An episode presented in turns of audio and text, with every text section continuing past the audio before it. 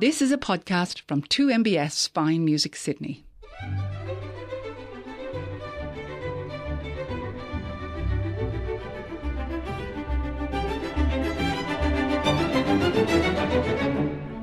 Hello, I'm Simon Moore. Welcome to In Conversation on 2MBS Fine Music Sydney. My guest today is a director, writer, and co artistic director who was named one of the country's 21 hottest creatives of 2021 by The Australian. Constantine Costi has worked with leading Australian arts companies, including Pinchgut Opera and the Australian Brandenburg Orchestra, and is co artistic director of Red Line Productions at Sydney's Old Fitz. He's a regular at Opera Australia and last year responsible for the triumphant production of La Traviata on Sydney Harbour. I was due to talk to him in the middle of last year about what would have been the upcoming production of Otello, but alas, the Delta variant got in the way of that. I'm delighted to say, though, that I now have a new excuse to speak with him, as he's now the revival director at Opera Australia for Halévy's La Juive, which is at the Sydney Opera House from the 9th to the 26th of March. The Saturday paper said that on stage or screen, his work is distinguished by its bold visual impact, its radical re envisioning of established classics, and its emotional energy. I also hear he's quite good with a fish and a filleting knife. Constantine Costi, thank you for taking the time to be in conversation with me today. Thank you. It's great to be here in person. It is. Now, I want to start by asking about this opera. I believe it's the first time it'll be performed in Australia, is that right? Yeah, this is La Juive, which I'm the revival director of the Opera Australia. And remarkably, for an opera that was a French smash hit blockbuster, it's the first time it's going to be on Australian soil. So, what's taken so long? Um, it's one of these funny ones where it, this happens a lot in opera, where things were really in vogue and were really popular for the era that they were in. Tastes change, things get lost in the wash, and then it takes a few decades, or sometimes in this case, you know, over 100 years, to go, wait a minute, let's revisit this.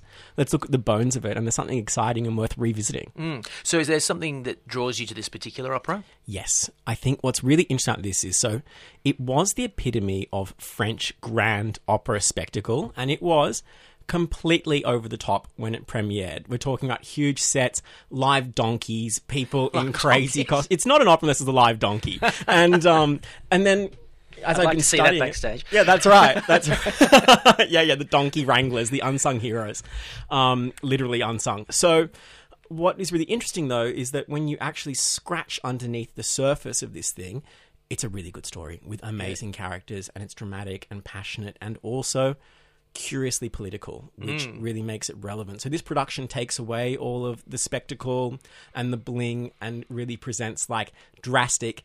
Desperate human beings, and that's kind of what opera does so well. Mm, because it's sort of a, an opera about religious intolerance at the, at the heart of it, isn't it? Yeah, it's it's amazing. It's about it's about a Jewish community in a world that is quite hostile to um, you know people who aren't Christian, and I think that we're seeing this all around the world at the moment in terms of uh, you know discrimination and othering. So there's something very pressing about this. So, I mean, you're directing something that's almost 200 years old. Yeah. To what extent do you like travel, try to travel back to that era, or are you almost treating it as if it was written this year? Yeah, I mean, this is like I do think part of being an opera director in specifically is that you also have to be a bit of an amateur historian, right? Mm. So I go down these like very circuitous and sometimes like almost I'd say deliciously irrelevant rabbit holes of historical detail. And what I'm finding is that as I continue to work in this field, is that you come up again, and it is a cliche, but the more things change, the more they stay the same. So fundamentally, what's amazing is that to see that the sensibilities, the the problems, the challenges that they were facing, you know, hundreds of years ago, are still kind of there today. The past is just kind of us in different clothing, you know. Tell me a bit more about uh, the singers that got involved and how the production comes together. Yeah, well, it originally so it was originally staged in uh, Opera Lyon in France a few years ago. And what's exciting about my job is that I'm working with a new cast, and particularly hmm. a really strong leading Australian cast with Diego Torre and Natalie Aroyan. So what I get to do is, and this is the fun part of my job in terms of when I do revival gigs, is that I'm given a beautiful set, a beautiful costume, but then new singers with their own ideas and sensibilities and physicalities and approach.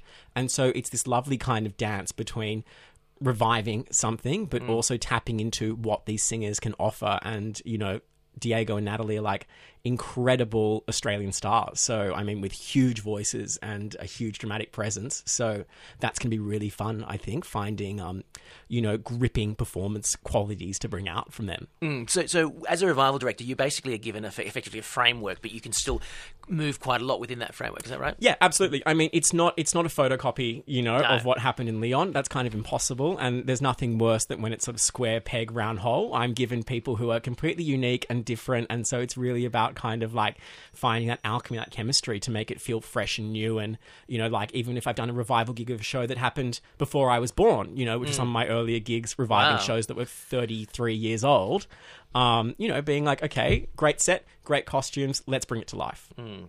Well, I think we have to hear a little bit of uh, this wonderful opera. Um, now, what uh, what track have you got for us to, to listen to, so, to start off with? What I've got is the kind of showstopper aria in the third act, Rachel quand du Seigneur which is really the Jewish patriarch deciding whether he wants to throw his daughter under the bus in order to get revenge on the Christian establishment. And so he's grappled between his faith and his family.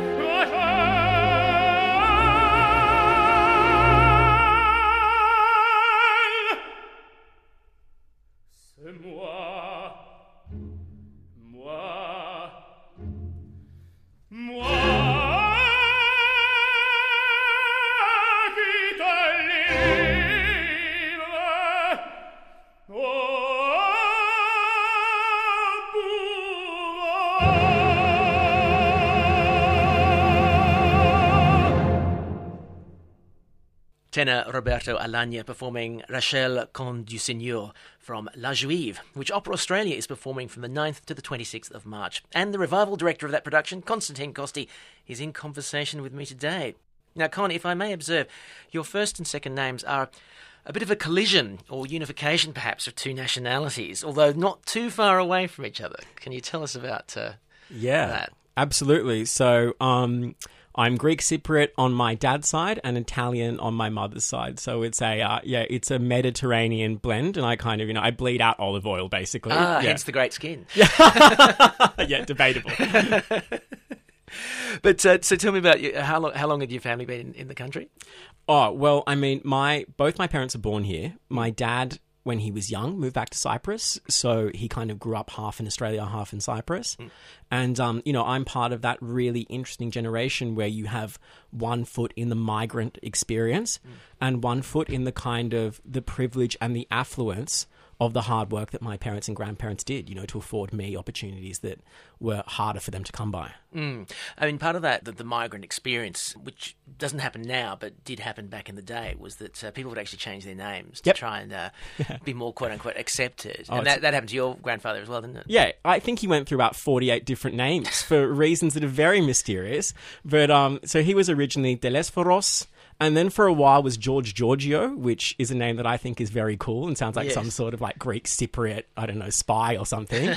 and then um, and then settled on uh, Constantine Costi, so I'm named after him. Oh, you're named after your grandfather. Yeah, that's right. Well, your grandfather's new name. Yeah, exactly. Yeah, yeah, yeah. Your, your, your 37th name. Yeah, exactly. Yeah, yeah, yeah. the stage names of, but, a, of, a, Greek Cypriot immigrant. But now, but Costi is, is sort of famous, uh, at least in Sydney. I don't know whether you, you have an empire beyond there for, for seafood. So, how did that empire grow out of, uh, out of that beginning? I mean, this it's it's it's an amazing story, and it's also amazing in sort of its, uh, uh, you know, how known this version of the migrant experience is, which is, you know, my grandfather came over here with literally nothing, not speaking the language, worked so many jobs, was in Port Kembla Steelworks for a while, was a short order cook, ended up in Lakemba running a fish and chip shop that my dad and his siblings lived above. Right. Um, you know, and that was they were just a local kind of chippy in a way. And then his, you know, children went on to work their asses off and to build this seafood name in, in Sydney, and it's um it's extraordinary. You were involved with that business effectively as a child, like it was kind of always there, right? Yeah, I mean, uh, it's it's it's non-negotiable, you know, and I, I I loved it. Like it was, and I still do it. You know, at Christmas time, I'm I'm summoned to the shop to go and work and to Wow. be back on the filleting bench, like in the apron and the gumboots, and um, I think that's really interesting for me, particularly to kind of like have this um this other side to my life and my upbringing. You know, the world of opera, of course, is associated with like high knowledge, high art, and um, and then to you know to work at the fish shop as well. It's nice to sort of have that balance, I suppose. So tell me about the beginning of the journey from filleting fish, uh, you know, during school holidays, whatever it is, Yeah. to working in opera. I mean, that, that that's quite a journey. Was Yeah. there much sort of that sort of culture in your childhood?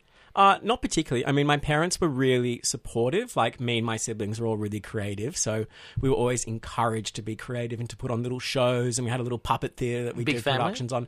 I'm one of four. Right. And, Big enough to um, have a show. Yeah, well, and big enough by today's standards. Yeah, big enough to have a show and an ensemble, and lots of cousins. So you know, there's the chorus there as Oh, well. of course. And um, yeah, and then uh, so just that natural kind of love and interest is really nurtured. And then I guess when the two worlds kind of crossed over the most was when I graduated from theatre school and didn't have any work. My brother's a playwright, and we set up our own little seafood it's not pop just up. you, not just me. Yeah, yeah, yeah, that's right.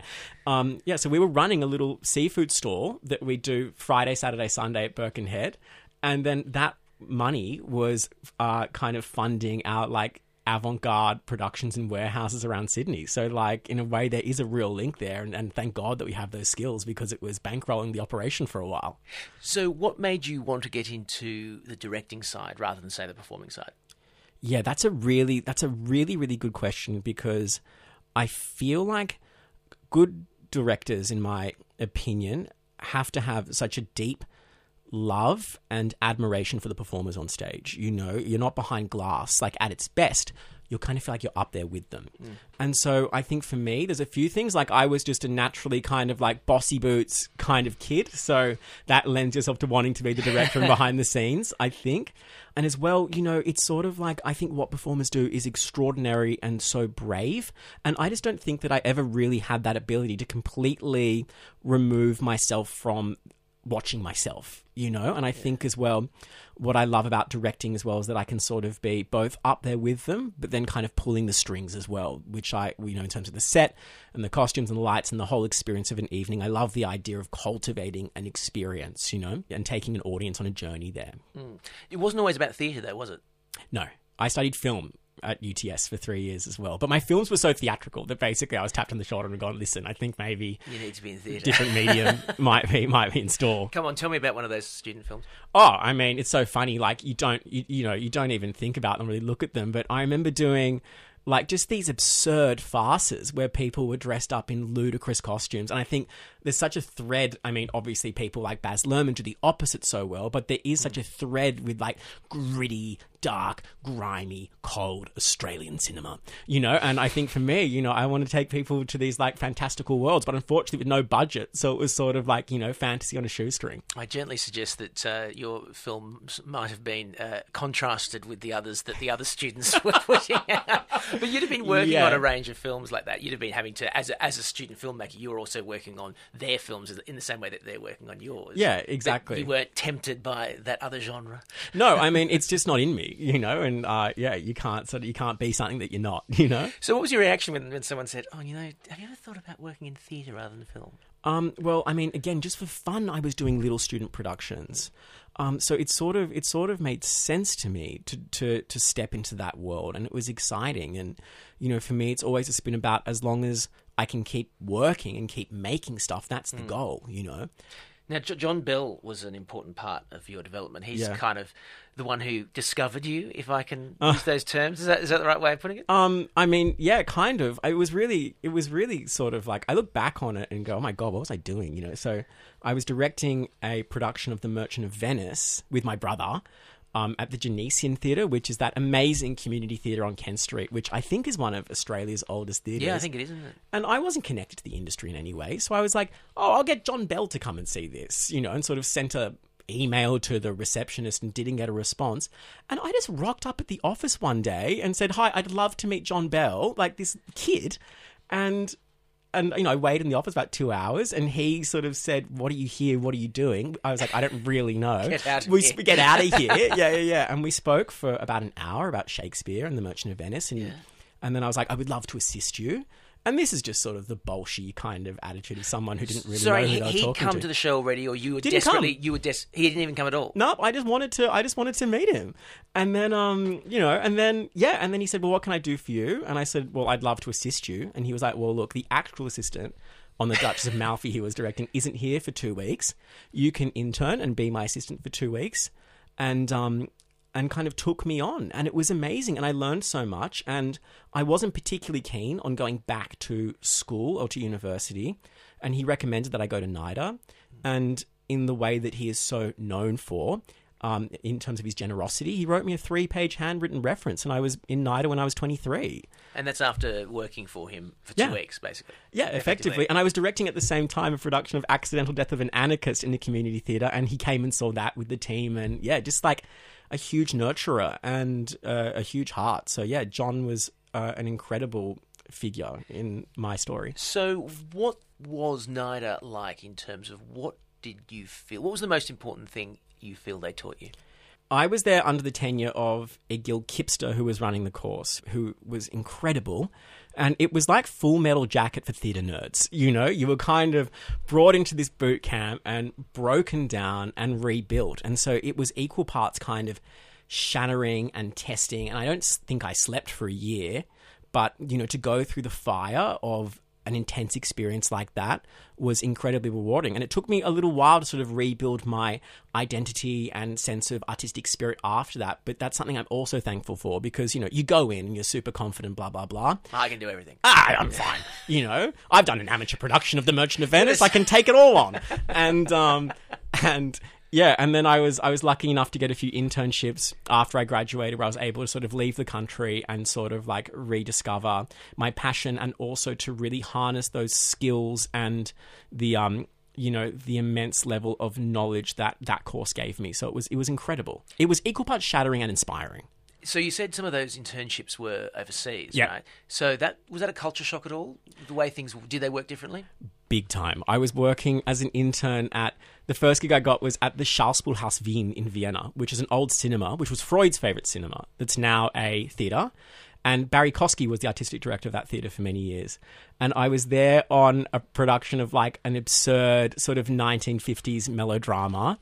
And I remember the actors were smoking in the green room and everybody was yelling at each other and getting like completely drunk every night after rehearsal and coming in hungover. And it was this like volatile um, environment where the most kind of like the priority was being original and innovative and exciting. And if you weren't that, then that was so boring and you can get out of the room. And I just love that kind of like almost Fassbinderish kind of reckless creativity was really exciting. And for me to go, okay, there's an element here now where, yes, I've learned all of these like skills at NIDA, but let's open the floodgates a little bit and kind of throw caution to the wind and see what happens. And so this spirit of like reckless the- uh, creativity that I was exposed to really like made me rethink things. Yes, I think I would have found it terrifying. It was. It absolutely was. in a bad way. You found it terrifying in a good way. well, yeah, yeah, terrifyingly good.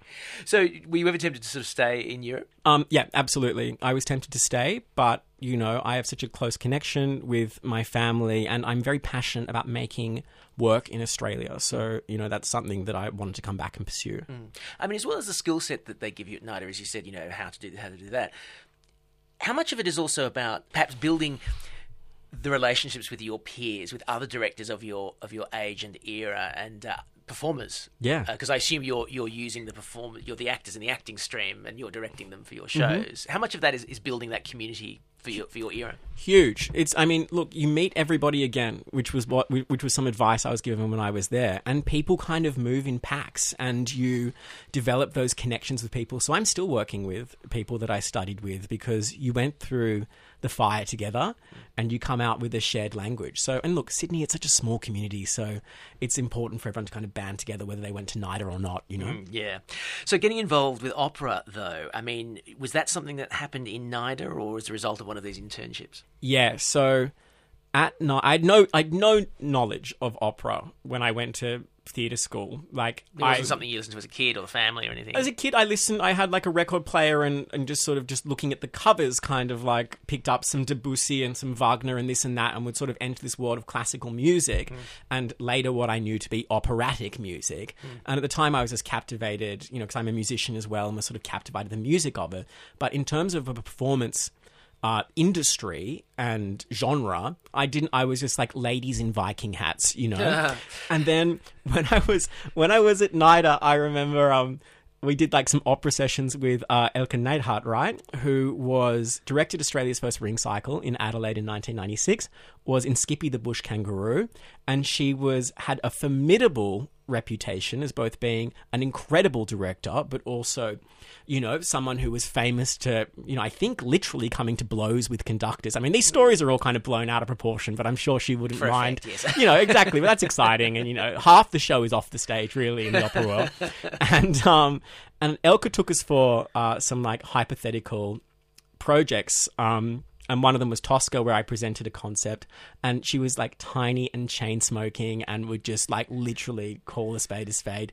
And I remember she looked at my work that I presented and just said to me, uh, "Why are you wasting my time with this absolute garbage?" Right? And I she was like, "Are you trying to bore me to death?"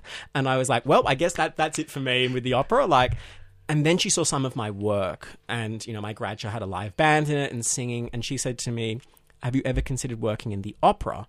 And I was like, "No, I think it's boring. I think it's stuffy." And she was like, "It's just an incredible orchestra, singers, and intense theatricality. And I think there might be something for you here." And then she got me an internship with Opera Australia. Well, before we get to Opera Australia, I think we have to have another track. Uh, and this is from Puccini. Now, we'll hear why uh, you want us to hear this track afterwards, because um, it's it's kind of uh, the first big produ- uh, opera production of yours, uh, which you'll hear about. So this is this is Belleville e il suolo e il nostro mondo from Puccini's Il Tabarro.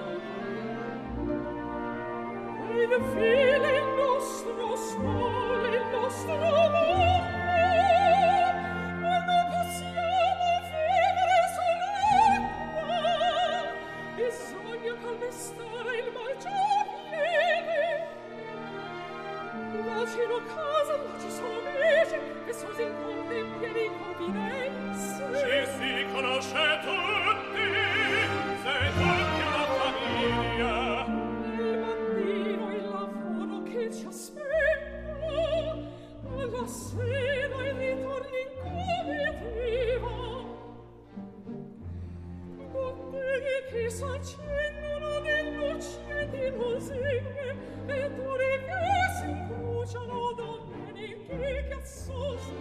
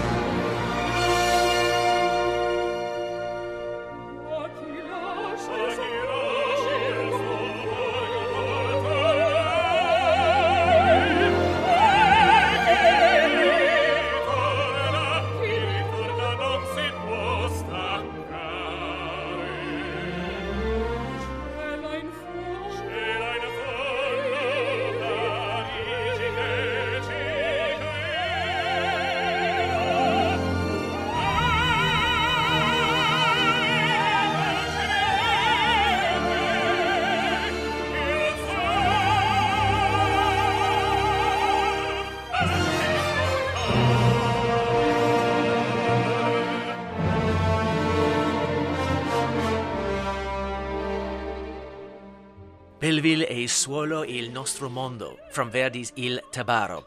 The choice of my guest in conversation today, director and writer Constantine Costi. Now, Con, why did we want to hear that? Um, well, that is one of the highlights from one of my favorite operas and the first opera that I directed, really. And it was this funny story where it's like, it's got to be now, like, I mean, the timeline all gets very blurry, but it's like maybe six years ago, maybe seven years ago. Um, I was living in Newtown, right?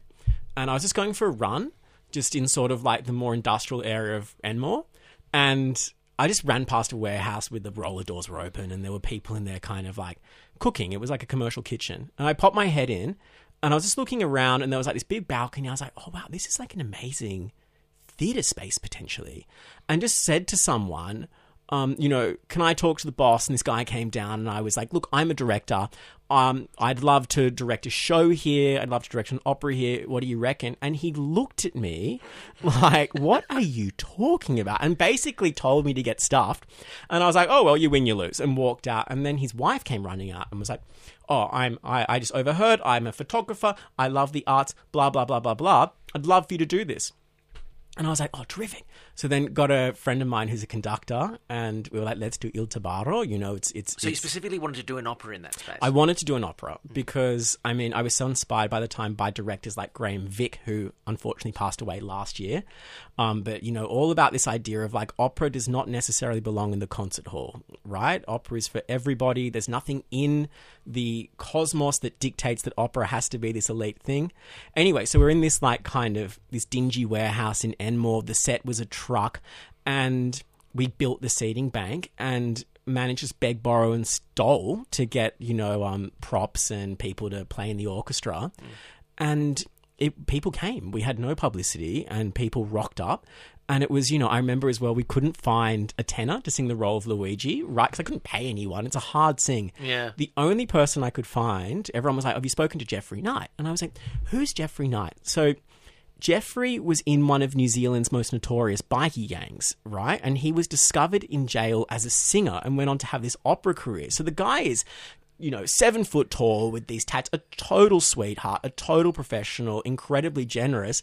But, you know, Il Tabarro is about working people and, uh, you know, a, a, a drastic kind of like, you know, uh, people at the bottom of society. And I remember in rehearsal saying things like, you know, like classic sort of, you know, pretentious young director being like, I don't think I believe in good and evil. And I remember Jeffrey leaning forward going, I've seen evil, mate. And so.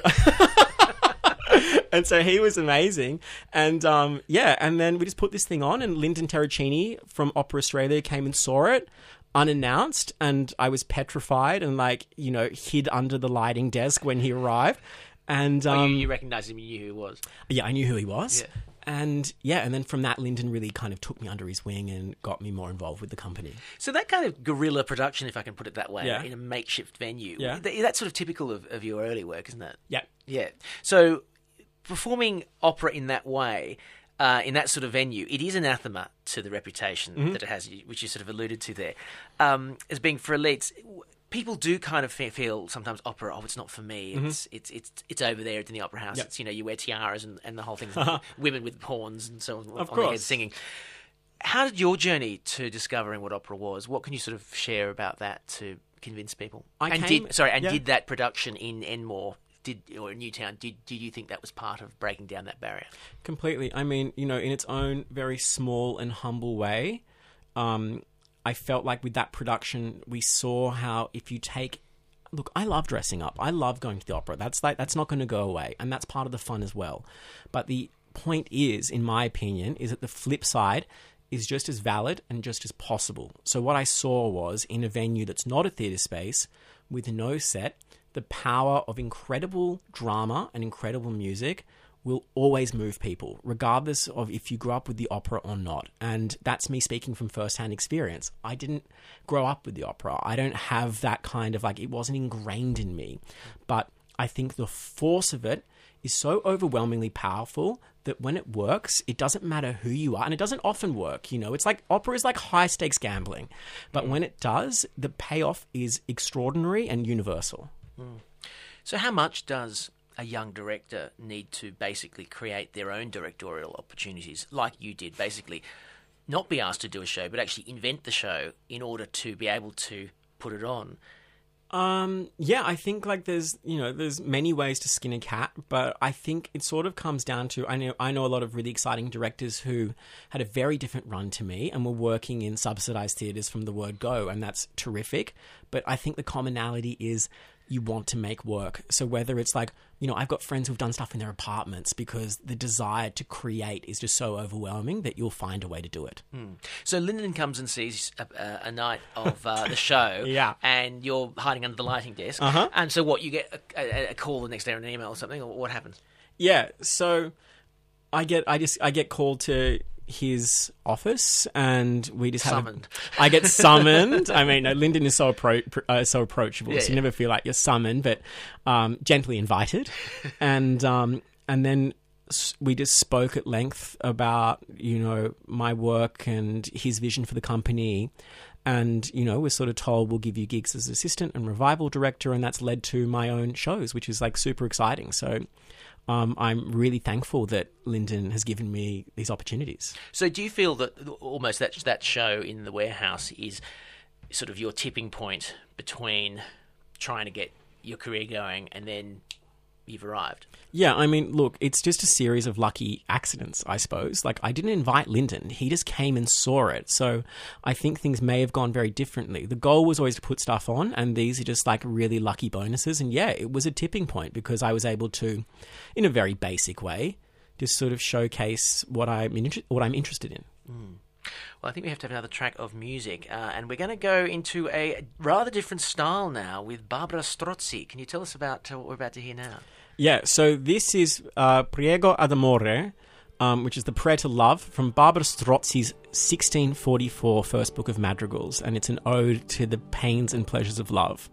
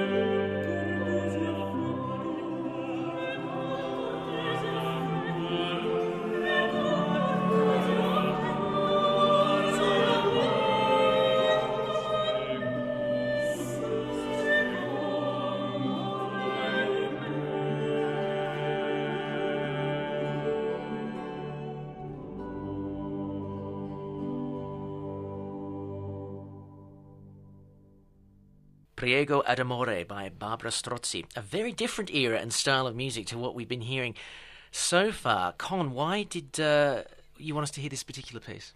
Well, this is like one of the like most I'd say satisfying and exciting and terrifying projects that I've worked on. Uh, Ter- I- that word terrifying again. it keeps popping up, doesn't it? It's so interesting. and yet you still come back for more. Oh yeah, yeah. You got to be a kind of glutton for punishment in a way. No, but I think um, if you're not if you're not a little bit scared or not on the edge of your seat, it's kind of not worth doing.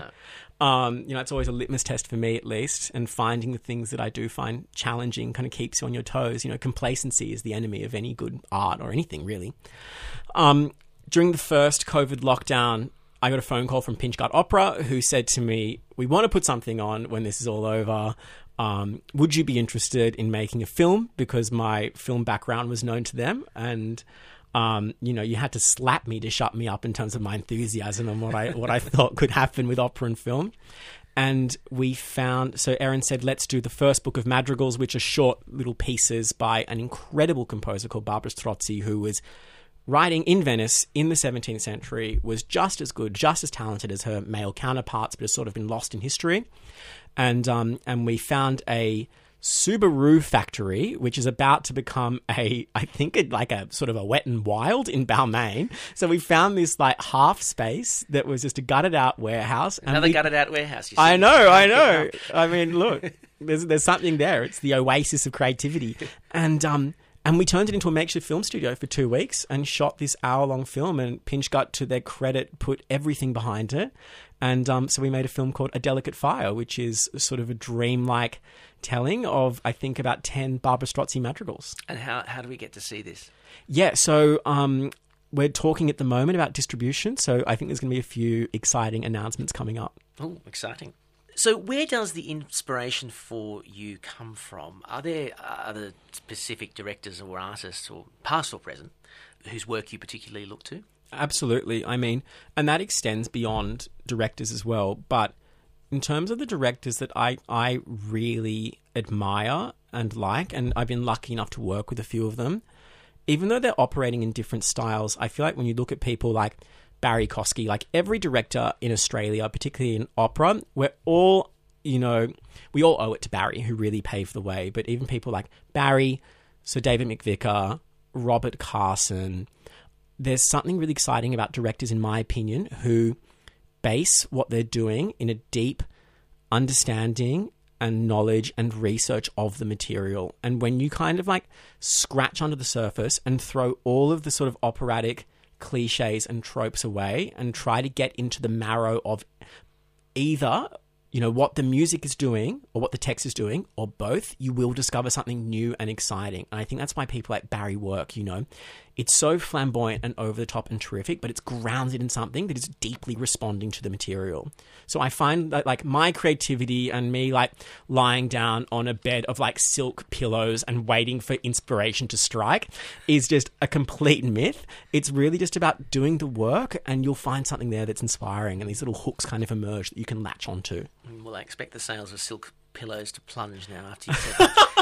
But the, the last year you directed, of course, the Handa Opera on Sydney Harbour, uh. La Traviata. Yeah. Uh, fantastic thing, complete with fireworks uh, during the intermission, which is, I think is uh, de rigueur for, for those productions. Yeah. But there must have been different challenges having to do a, a production like that versus whether it's warehouses or the opera house. Yeah, it's the mechanics of spectacle, right? So, and this is something that I've been really lucky about in terms of my work as a revival director and an assistant, being given opportunities to be like, okay, this is how you work with a chorus, this is how you work with a big cast, you know, the way you place people, the way that you kind of draw attention. And when you think about like the opera on the harbour, I had a hundred people on that stage, and it was really about how do I get everybody telling the same story and how do I kind of direct the audience's eye? So it was kind of this um this sort of game of tennis really where I'm thinking about how do I get everyone looking right, looking left, going wide, zooming in, and that was kind of the technical challenge. And then really about uh, you know working with the singers to find explosivity in the truthfulness of their emotions and trusting that even on that massive outdoor arena, if the work the singer's doing is meaningful and genuine, the smallest gesture will also reach the back of the stalls because that's the power of what we do, you know? So um, I really wanted to find something that was uh, not disingenuous for that stage, you know. So yes, the spectacle's fun, the fireworks are fun, Yeah. you know, the champagne is fun. uh, you know, it's a great, it's it's it's, it's a great night. Uh, but that's the icing on, I think, what needs to be a very rich and uh, you know sincere cake. You say 100 people on stage. Yep. That's a lot of cats to corral. yeah, Or herd, if I can put it that yeah, way. yeah. Surely it's it's hard to communicate to just be heard. Yeah, yeah. Well, I mean, this is the funny. Absolutely. So this is why I think like it's really important to to really like um give a huge amount of credit to both the two assistants I had on that project, Warwick Doddrell and Tabatha McFadyen, the choreographer Shannon Byrne. I mean, the entire creative team. You know, so it was really about us forming this like this little army, you know, of ourselves, and then saying to everybody on that stage, I don't care if you're waiter number seven or Violetta. This is the world. This is the story. And then trusting that if you lay that foundation, then you can deploy everything and sort of like see the machine start to take a life on its own. So I think that's sort of part of the director's job with something like this. Like, I can't be driving the whole time, but I can work with everybody to build the car together so we all know how it works and then just sort of hope as the thing takes off that it's going to come home. Hmm. In the Vienna uh, intern experience at Yeah. uh, the uh, Freud Theatre. Yeah, yeah, yeah. That's right. It was all pretty full on in terms of the way the actors and, and performers were kind of, you know, giving each other hell. Yeah. Opera has a reputation for the prima donna, Uh-huh. the hissy fits, Yep. the throwing things around. Yeah. Is it justified? Uh, it's a huge part of my practice. I love throwing coffees against the wall, and I've, I'm known for smashing chairs. Uh, yeah, look, I think um, you. I love working with difficult, quote unquote difficult people because that's often code for I care so much about it. It's often code for I'm actually feeling quite vulnerable. I'm mm. feeling quite scared. Yes, it often is that, isn't it? And that's often part of mm. an artist, a particularly performing artist disposition, right? And that is something that can be very powerful if it's harnessed correctly. So, and you know, you read, um, you know, uh, things that Callas was writing, right? The, the the the the quintessential prima donna, and she's saying things like, "I'm so frustrated because the tenor I'm working with doesn't know the material and isn't working with me as a performer." So, really, I think like a lot of that kind of behavior when I've encountered it is very easily extinguished if it's not about us. It's about the story that we're telling. And then that's a very that's a that's a safer vessel to put yourself in um, so yeah like those people exist and blah blah blah and yes i've come across them but i think that kind of that energy is often just a smokescreen for a lot of things and if you can actually just go behind it you'll find something really fascinating there's a reason why people are here and it's not to be a prima donna It's fascinating that you are able to not so much see it as a strength, but corral the, the energy that they are expending there and, and focus it where it needs to be focused. That's quite a talent. Oh, thanks. Yeah, I mean, yeah, cheers. I mean, but you know, and the flip side actually is also a problem. When I work with a singer who's like, Ah. yes, yes, yes, everything's fine, everything's great. It's like, well, hold on a minute. Let's um, don't be so easygoing. Let's let's Push back exactly. Let's let's see what let's let's see what's happening here. Now, amongst all the rest of what you do, you're also a co-artistic director of the Old Fitz Theatre. Now, that certainly provides a contrast to some of uh, the other work. How did you get involved with that? Yeah, so I mean, I'm one of the co-artistic directors with Alex Berlage and Kat Van Davies, and I was just approached out of the blue to to um, you know to join them in uh, in running the theatre, and it's been amazing. And I love that theatre in Woolloomooloo, and I think there's so much dynamic stuff that's happening. So to be a part of putting it together has been bloody amazing. So, what are you wanting to achieve with the company? a few things. I, I, you know, me, Kat, and Alex are really lucky in that we um, definitely share the same ideas and mission statements, and it's really about kind of um, fostering a space where artists can be extraordinarily daring and offering a space where they can also risk failure in pursuit of an incredible endeavor. And to, even though it's a 68 theatre, we always want to hear what's the big idea? What's the what's the ex- most exciting, most extreme version? And nine times out of ten, if we're given an unmoderated kind of um, concept, we can make it work in that tiny theatre. So that's what we really want to do, kind of explode our creativity and take on. I mean, there's such an incredible amount of extraordinary artists in this city and in this country. You know, obviously we work with people who are interstate as well. And to find a space where let's do the work that the major companies won't touch is very exciting. So you talk about risking failure and so on. I just want to sort of explore that in terms of from a from an artistic point of view, from putting on a show. Yep. What is failure? Is it just no one comes to see it, or is it that uh, it's boring, or you know it gets forgotten? I mean, Yeah, I think um I think it's re- I think no, it's not about whether people come and see it or not and we all know that some of the greatest art of all time has been you know art not seen by people. And I think you kind of hit the nail on the head there when you're like it's not boring. And I think that's something that is really really important. We're not in the business of making things safe and day to day and mundane. And I think if you're gonna if you're gonna push into somewhere that's extraordinary, there's always going to be a level of risk that it won't be what you set out to achieve. And that's kind of what the definition of, I, I suppose, failure is in a way. Um, but it's worth going on that adventure because you may find something new, or maybe it just doesn't work, and that's cool too, you know? Yeah. So failure is almost about it just didn't work out the way we thought it was going to. Yeah. exactly. Mm. And that's going to happen from time to time. 100%. Does Sydney have enough of this style of theatre? Nope. Absolutely not. And I think that just comes down to, um, you know, the lack of spaces. Artists need space. They need an environment to create things. And often that's, uh, you know, sparse or unaffordable. Do we have difficulty getting people to come to that size of theatre? Uh, no way. Like I think, um, you know, the old Fitz has seen something like five hundred thousand people go through those doors Right. since it's since it's opened. There's there's a hunger there, and I think like you know I'm a bit of a luddite in my own way, and you know you can have like the world's best Instagram and mm-hmm. you know YouTube videos and you know whatever else lies in the future, but word of mouth is the most Is king, yeah. is king absolutely. But that's, I suppose, what social media is. Social media is is is us theoretically telling all our friends, "I went and saw this last night. It was great." Yeah, yeah, if but then- only we used it for that. yeah, exactly, exactly, completely. Well, another piece of music now, uh, and this is uh, well, I said Barbara Strozzi was a was a different era and style. This is definitely a different era and style. It's Kurt Weill, The Seven Deadly Sins. What is this? In April, I'm going to be opening a double bill of the great German composer Kurt Weill's Seven Deadly Sins and the Mahagonny Songspiel at the Old Fitz Theatre. So I wasn't intending on directing anything myself at the Old Fitz, but um, I spoke to the Kurt Weill Foundation, who were very excited about um, supporting this production, along with the Goethe Institute and Phoenix Central Park. We're doing a run there as well. And basically, we're going to have an orchestra of 15 players and a cast of six in that tiny theatre. I think it's going to be the first opera where you're going to be given earplugs upon arrival. And I think that there's, it's going to be a very big sound. And it's, um, yeah, a, sort of a, a very choreographed, interesting approach on, I suppose, it's red light district opera. Meine Schwester und ich stammen aus Louisiana,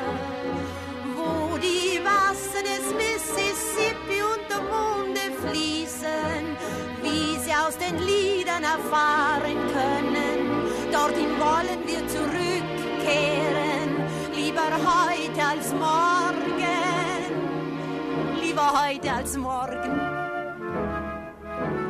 Wir sind aufgebrochen vor vier Wochen. Nach den großen Städten unser Glück zu versuchen. In sieben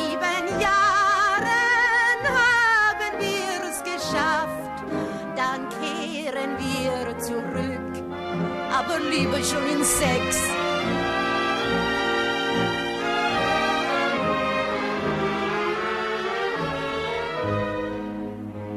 Denn auf uns warten unsere Eltern und zwei Brüder in Louisiana. Ihnen schicken wir das Geld, das wir verdienen.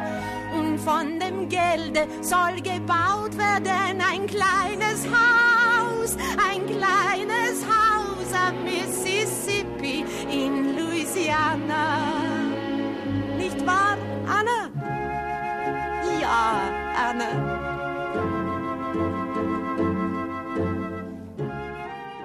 Kurt Weill, The Seven Deadly Sins. Another selection from my guest in conversation today, the director Con Costi. He's directing La Juive, which is on at the Opera House from the 9th to the 26th of March. Get along to opera.org.au for more information and for tickets. But uh, Con, Kurt Weill, it is a wonderful sound. Many have tried to emulate it, but uh, what, what draws you to Kurt Weill? Well, I mean, the music is at the heart of it. I mean, it is so intoxicating. It's so weird and beautiful in its own way. And as soon as those, you know, those first notes emerge from the prologue, The Seven Deadly Sins, you're leaning forward in your seat. So I think Kurt Weill, whether he was doing stuff in the Weimar period, um, you know, in Berlin, in Germany, or even his later Broadway stuff, there is something very mysterious about Kurt Weill in the way that he's able to sort of, you know, Wagner grabs you by the lapels and doesn't let go. Kurt Weill draws you in with cigarette smoke, you know, and you kind of just want to sort of lean forward and step into this world. So it's so atmospheric. Yes. Um, yes, that's what I love about Kurt Weill. Any Marlene Dietrich impressions that we can see at this uh, Uh, look, maybe on closing night as, a, as, a, as an after show. I'm not making any promises, but um, we'll see.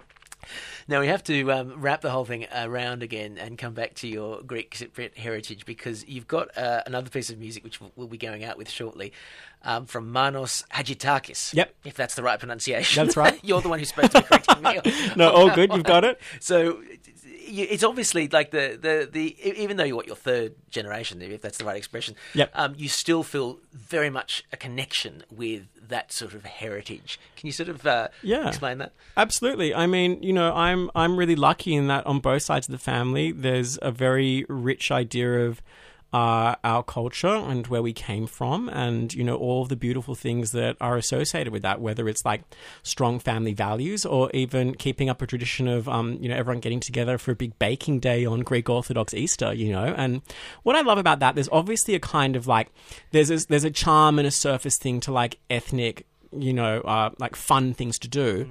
But it's also, I find, a really humbling reminder of that I am the product of generations of people and it's a really good way of me like getting back in touch with my history and where I came from and a constant reminder of that that I don't exist in a vacuum I'm the result of a lot of work and sacrifice and love and so I think it's um it's nice to acknowledge that Was there a negative aspect of it that you experienced as a child, perhaps at school?